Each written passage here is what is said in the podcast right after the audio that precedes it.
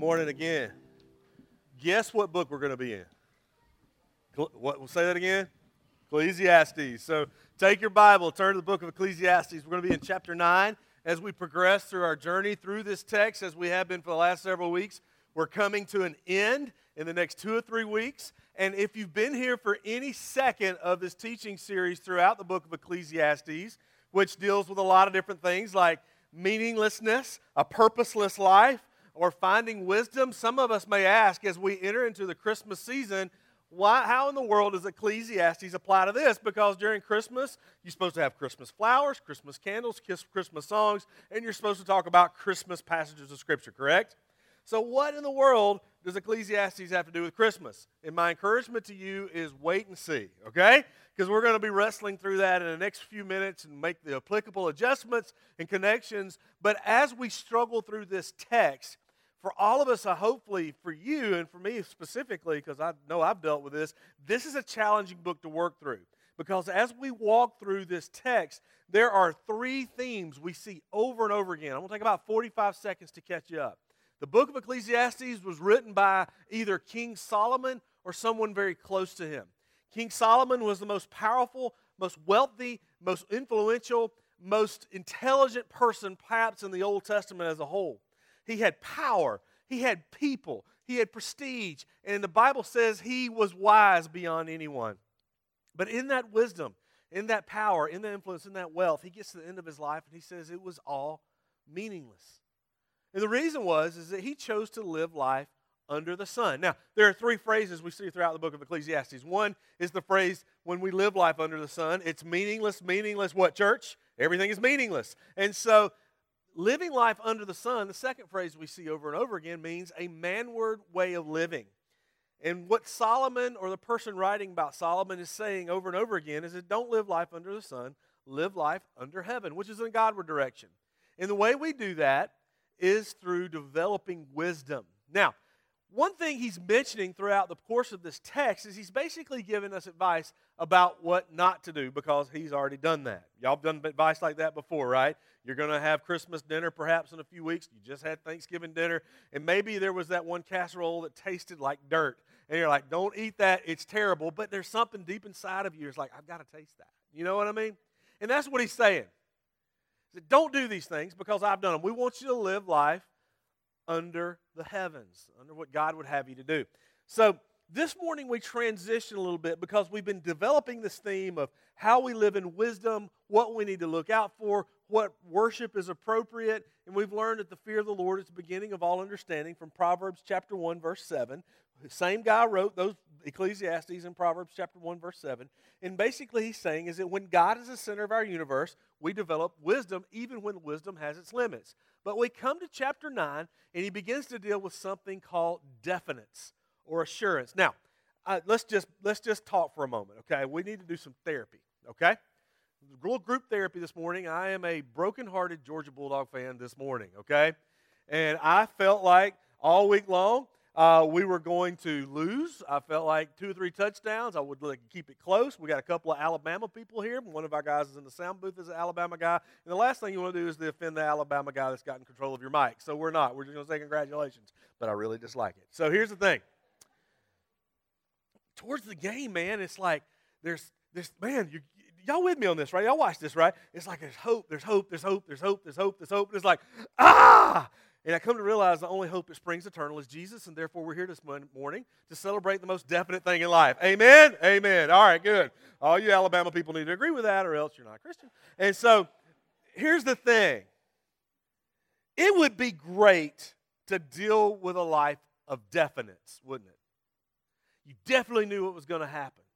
To be able to control every molecule in your life, to know what's going to happen next.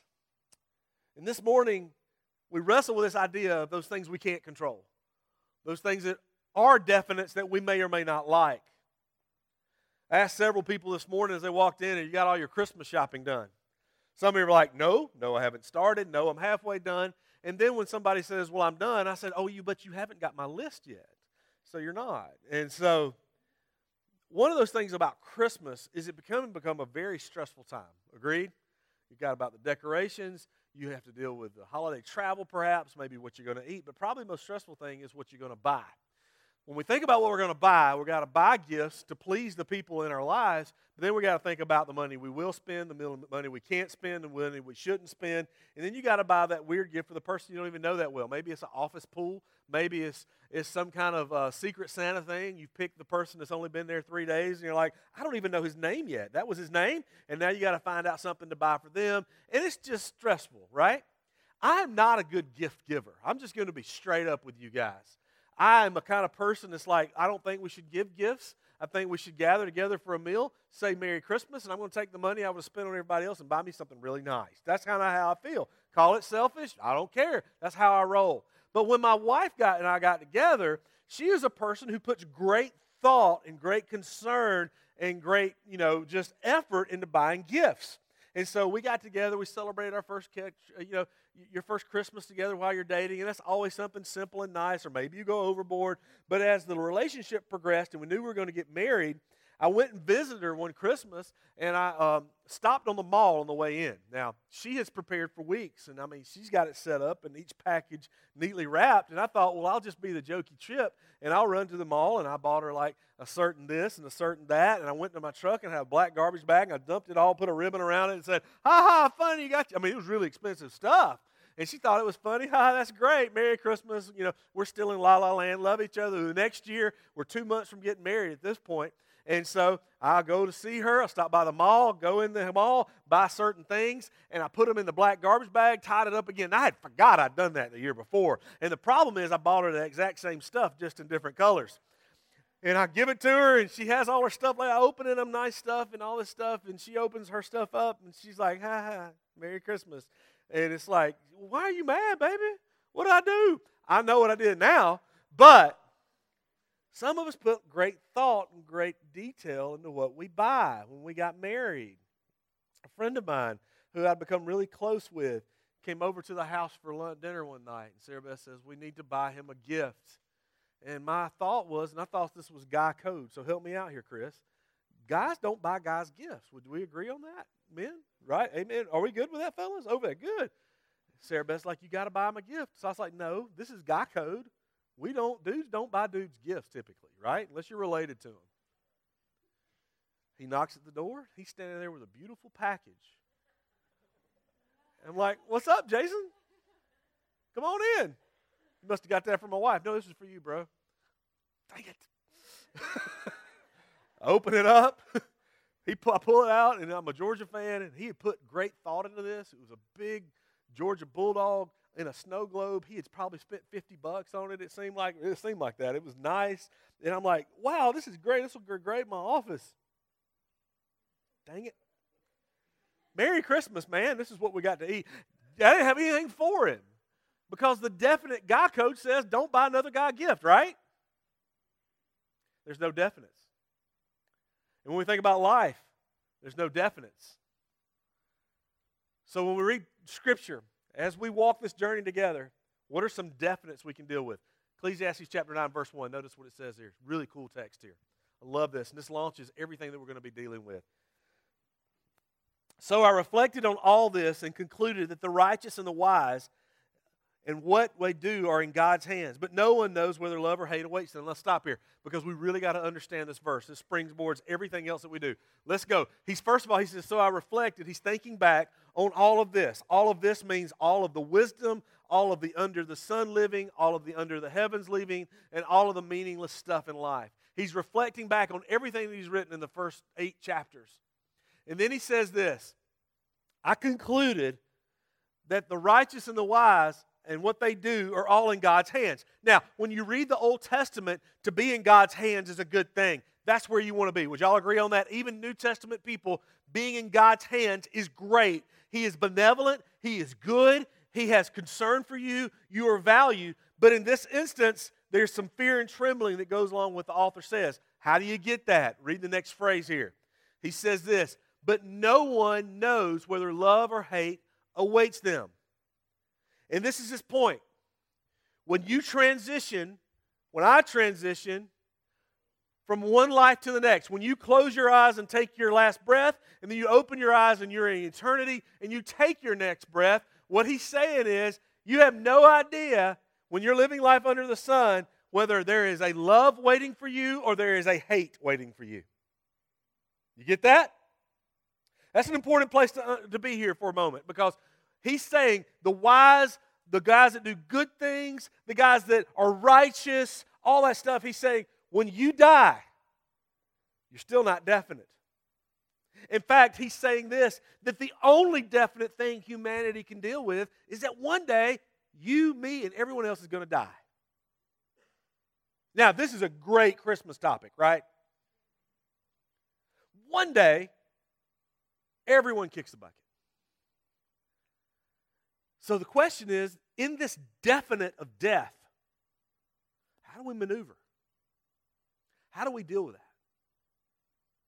He goes on to write a few more phrases here, and we're going to go through verse 6, and I want you to read this quickly with me. He says, All share a common destiny the righteous and the wicked, the good and the bad, the clean and the unclean, those who offer sacrifices, meaning the religious, and those who do not. As it is with the good, so with the sinful, as it is with those who take oaths, so it is with those who are afraid to take them. This is the evil in everything that happens under the sun. You see that? He says this the same destiny overtakes all. The hearts of people, moreover, are full of evil, and their madness in their hearts while they live, and afterward they join the dead. Anyone who is among the living has hope. Even a, even a live dog is better off than a dead lion. Now, think through that one for a moment. I like lions. Lions are cool. My son and I have been watching some documentaries on some lions. And, and, and when you look at a lion, and maybe look it up and see how big that lion is, or even in the wild and is compared to maybe something smaller. Lions are awesome, are they not? Huge, man, man, big teeth. And when somebody walks out with a lion, the lion's going to win, right? Everything in the wilderness, everything in the wild, everything on the savannah submits to the lion. But when that lion's dead, your yapping chihuahua is more powerful. Now, think through that for a moment. Now, read a little further. For the living know they will die, but the dead know nothing. They have no further reward. And even their name is what? Forgotten. That's sad, isn't it? Their love, their hate, and their jealousy have long since vanished. Never again will they have a part in anything that happens, what? Under the sun. Now, so here's the point. The definite of life is that death is going to happen.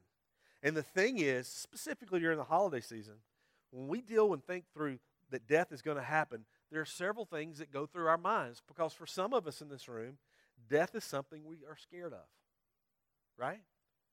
Not only that, maybe it's the death of someone we love that we fear. It controls a lot of us in this room, right?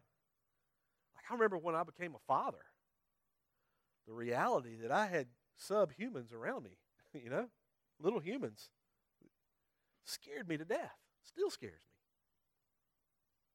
And so, this whole thing that we struggle with, the fear that it brings, the anxiety it brings, but not just that, it's the grieving of those who may have already gone, right?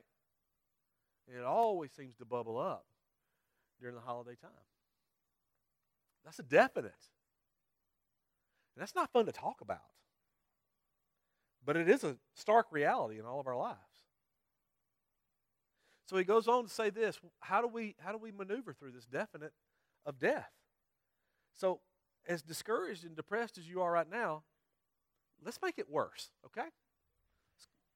Merry Christmas. I'm a giver. See, I give good gifts. All right, verse 11. Let's go down there. Skip down there. Notice what happens here. Because I want you to read a little further. Another definite here. Verse 11. I have seen something under the sun. Get that phrase there, right? The race is not to the swift or the battle to the strong, nor does food come to the wise or wealth to the brilliant or favor to the learned, but time and chance happen to them all. Now, let's, let's leave that verse on the screen for a moment. Look at it with me. Notice what he says. The race, the person that always wins, is not always the fastest. Would you agree on that? In any type of competition or any type of place where you're trying to climb a ladder, there seems to be someone who's not as competent, not as good, not as, not as fast, that sometimes wins, right? Y'all have seen that happen a million times. We've seen it in the Olympics where other runners will cheat to win. We've seen it to where boxing matches have been fixed. We've seen it to where bribery happens. And the thing is, is that life just isn't fair. And that is a definite that we can we can depend on right there. that life isn't fair. That you and I, as we encounter people, as we encounter every minute of our life, that things that we have to realize and understand is that fairness is not happening. Now, we've dealt with this before throughout this text in the book of Ecclesiastes, but it's important to be mindful of that, even for the mature Christian, because there are times and things that happen where we look at our lives and go, man, that just is not fair. God, I've tried to do the right thing here, and it's not working out. Y'all been there before? Or, God, I'm struggling through this, and it doesn't seem to be fair. Listen to me. In the environment, in the culture, whatever you want to call it that we live in, the thing that Solomon, the thing that the wisest people in the, in the world realize is life isn't fair. And the sooner we recognize that, the better we are. There's another facet, another definite here, though. Read the next verse. Get this. Verse 12. Moreover, no one knows when their hour will come. A fish, as fish are caught in a cruel net, or birds are taken in a snare, so people are trapped by evil times that fall unexpectedly upon them. And as I read that verse, the thing that I think of is just sitting on the beach at St. Simon's Island watching the shrimp boats go by with these huge nets going behind them. And the thing I thought of was a shrimp can't control whether they're going to get caught in a net or not, right? It just happens. Just like you and I can't control things. And that's the other definite. You and I aren't in control, are we? And there are many of us in this room, including your pastor, that I like to control my own little universe. Are y'all with me on that? Believe it or not, I have every minute, every hour scheduled almost every day. And Monday morning at about 8 o'clock, it starts off really well. But by 8.15, it's all up in the air. Y'all been there before? We just can't control things. We can't control the, the earthquake in Anchorage this past week. We couldn't control the outcome of a ball game last night. We can't control the tornado that hit Illinois this morning. We can't control anything. We can't control our, who our mama is, who our daddy is. We can't control the color of our skin, the color of our hair, the color of our eyes. We can't control that stuff. We can diet, right? But in reality, it's still what it is. We can't control things. We try really hard. Not only is Christmas that time of the year for gift giving, it's also that time of the year for card sending. Y'all know what I'm talking about, right? And it's always fascinating to me to go to the mailbox and see if there's a Christmas card in there. And it always seems to be a picture of this perfect family. You know what I mean, right? And all of us have that friend who sent you a Christmas card, and they are so far ahead of the game that that Christmas card came on the day after Thanksgiving. And you're like, curses. You know, you just hate that person because their Christmas card is perfect. And I know with the busyness of life, it's like the, one of the more stressful times because you got to get your Christmas card printed, you got to get them stuffed, addressed, stamped, sent. And for most of us, we're sending it out like January 8th, and oh, sorry, Merry Christmas, you know, that kind of thing. I told my wife years ago, I was like, we need to do a year card. And she goes, what do you mean by that? I, it's, when the, it's when Caroline was a baby. I said, we need to get, you know, I'll dress up like Fourth of July, you be the Easter Bunny. Cade can be somebody from Halloween. Caroline can be the New Year's Eve baby. And it's like, happy, happy year and send it like September. And then you're just covered, right? Y'all, y'all with me on that? Because it gets frustrating. You get these Christmas cards from people, and they're perfect. It's the perfect family. I mean, the dogs are in there, and the dogs are even smiling. Y'all know what I'm talking about. Some of you people will get your picture made with your dog. Like, who looks better? You know, what, you know, it's crazy how perfect that thing is. But what we don't realize, it took 10,000 clips to make that picture perfect, right?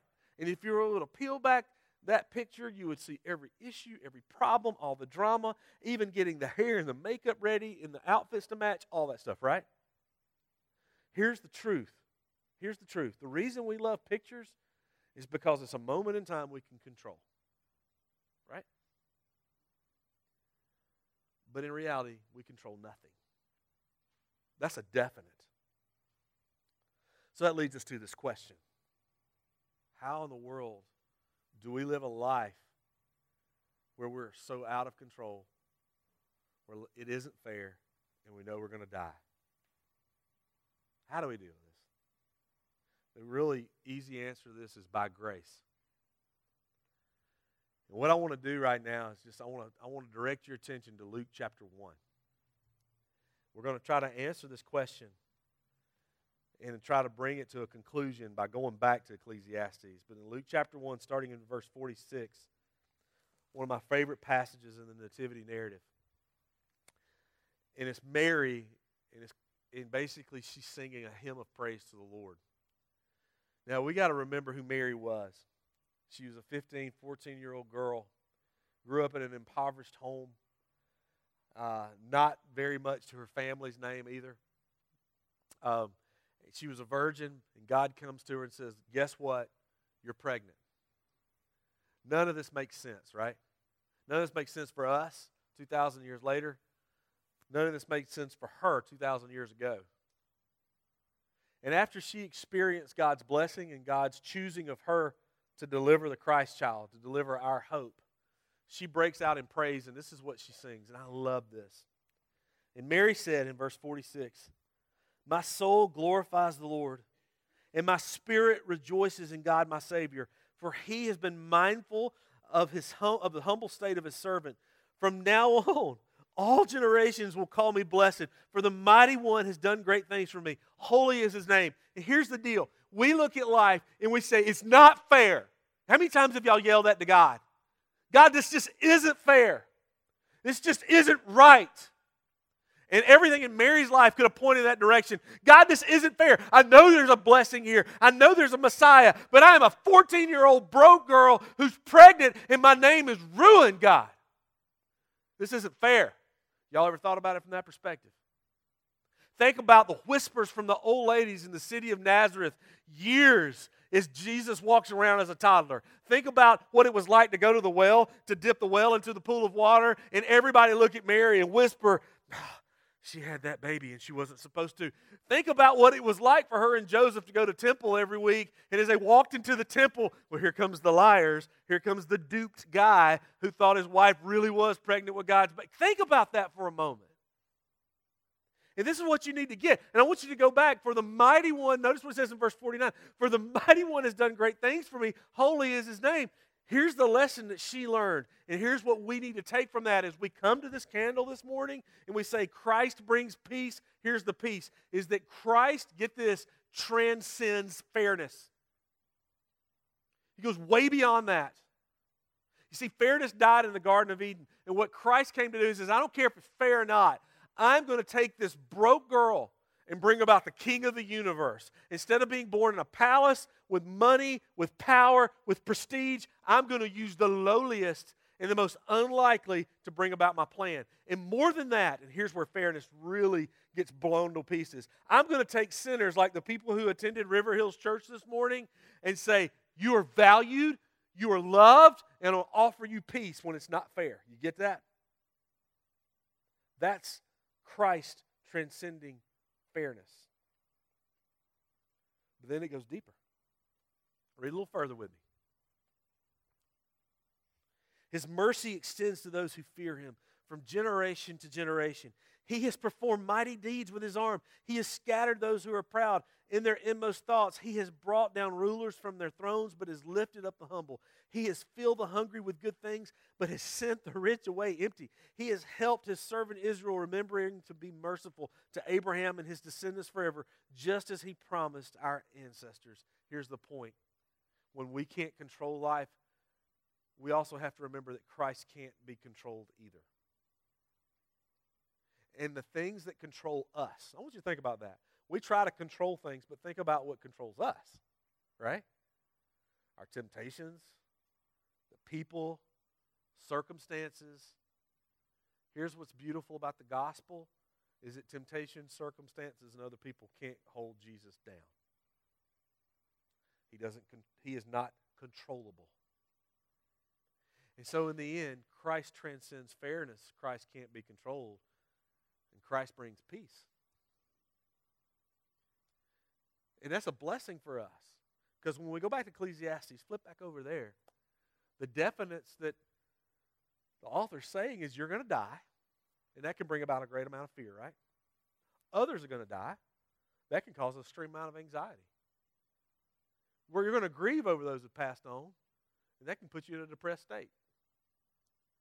And not only that, this isn't going to be fair for you. You can't control it. And so Jesus gives the answer, and the author in Ecclesiastes, as we're going to see in two weeks, is pointing at him. He's saying, Look, I'm going to transcend all this fairness. I'm going to not be controlled and bring you peace. Isn't that good? But we have to come to that place where we accept it.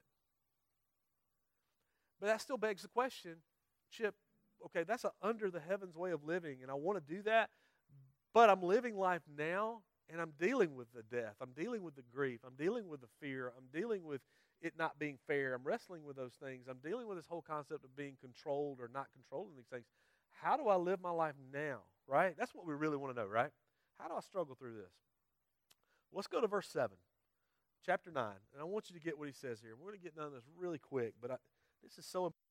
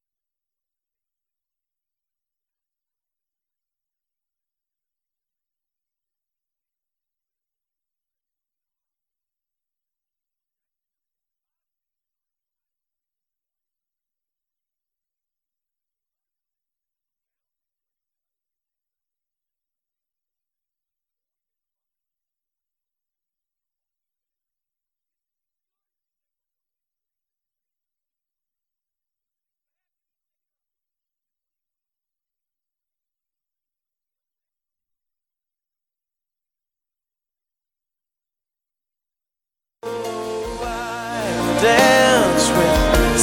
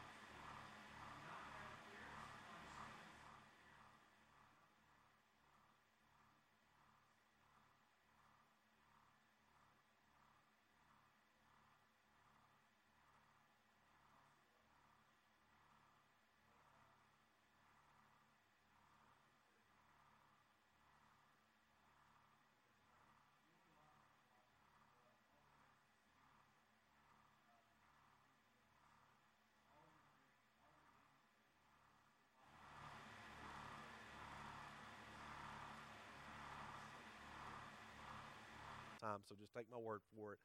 As we're digging deeper into this text of Scripture, he's saying basically this in relationships, because not everybody's going to get married, and that's okay. I want you to know that the most powerful, most popular person to ever walk the face of the planet never had a date. His name was Jesus, and it's okay to be single. It's a blessing to be single. What I want you to understand here is in the midst of what he's talking about is that love your love your wife basically interpreted and applied is saying love people without conditions. You get that? When we're able to do that, we become more like Christ. Third thing is simply this really huge application here. Verse 10. And then we're going to go back up and deal with joy one more time. I want you to notice what he says. Whatever your hand finds to do, do it.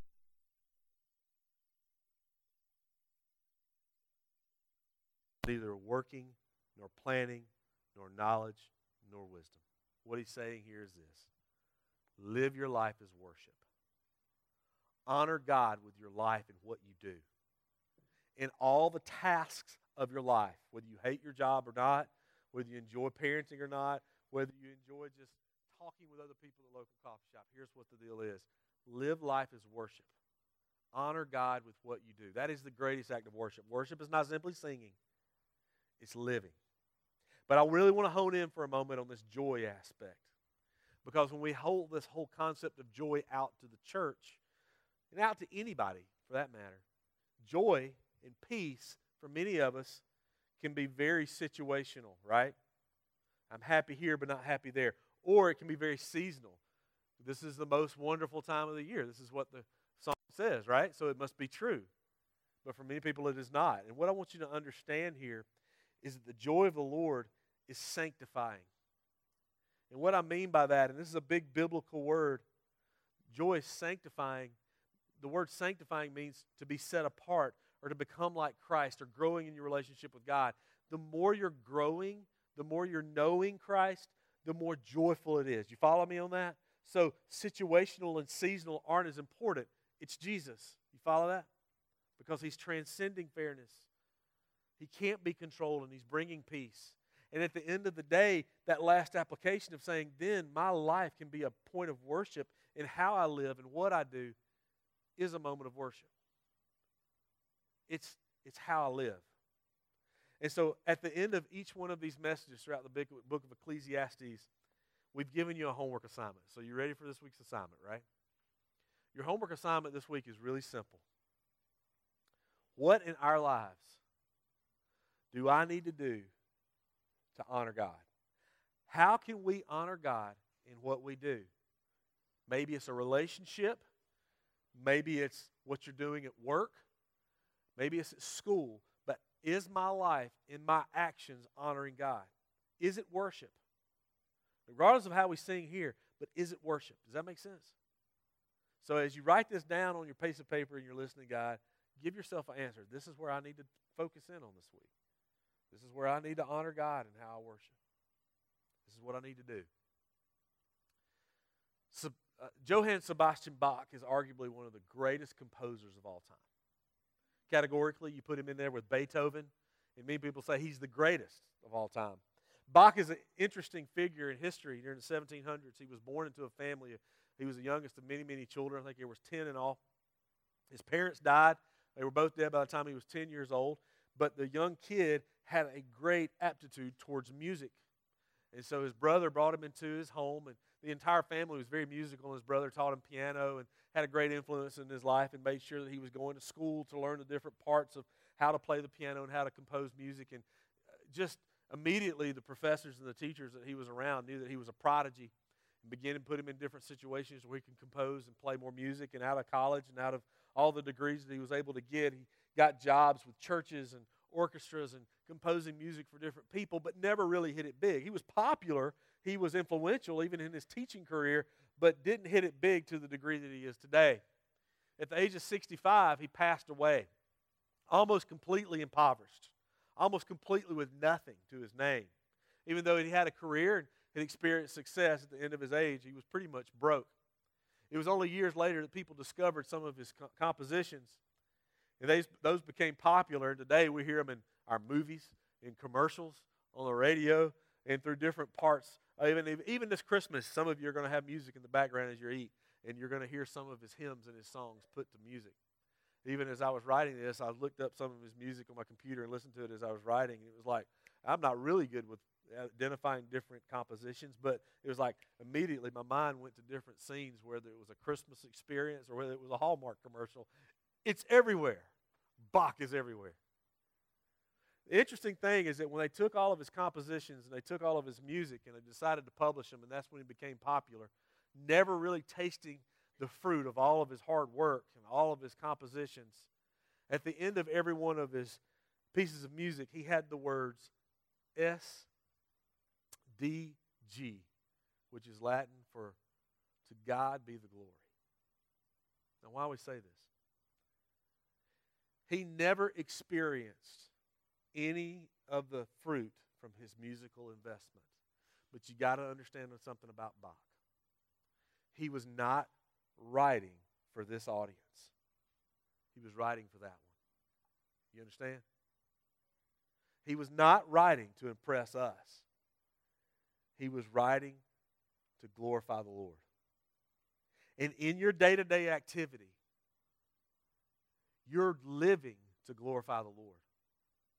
You're working to glorify the Lord. You're going to school to glorify the Lord. There's your joy. There's your definite. And there's your peace applied. Make sense? Christ transcends fairness. Christ can't be controlled.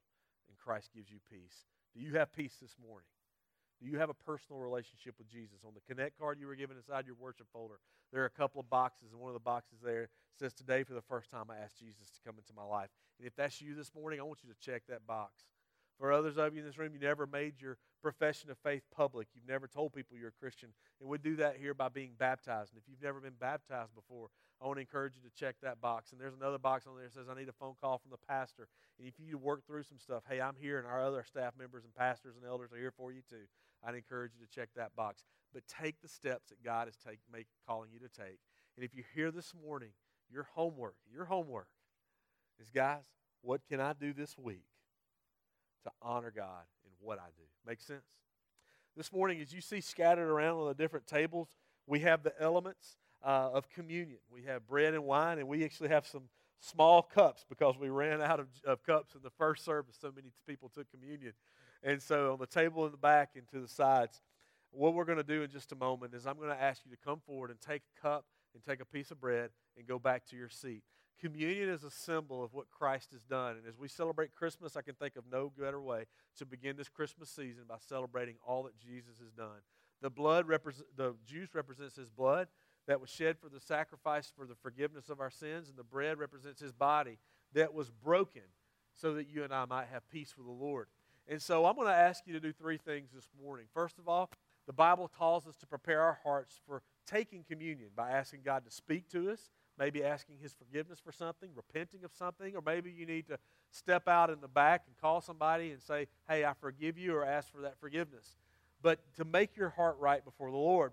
The second thing I want to ask you to do is if you're not a Christian yet, maybe you've never asked Christ to come into your life or you're investigating this, I want to ask you to hold off on taking communion. While this table is welcome to everyone, it's meaningless for those who don't know Jesus. So, as you contemplate, as others come, I want to ask you to reflect on the reality of what Christ did and the divinity and who He is and how He's called you to Himself and asking you to know Him in a personal way. And the third thing I want to encourage you to do is you're a parent, your child is with you this morning, and they don't know Jesus yet. I want to encourage you to not let your children take communion. And here's why is that you're giving the example of the greatness of what these elements represent and the power of what the gospel can do in our life. It's something we did with our kids.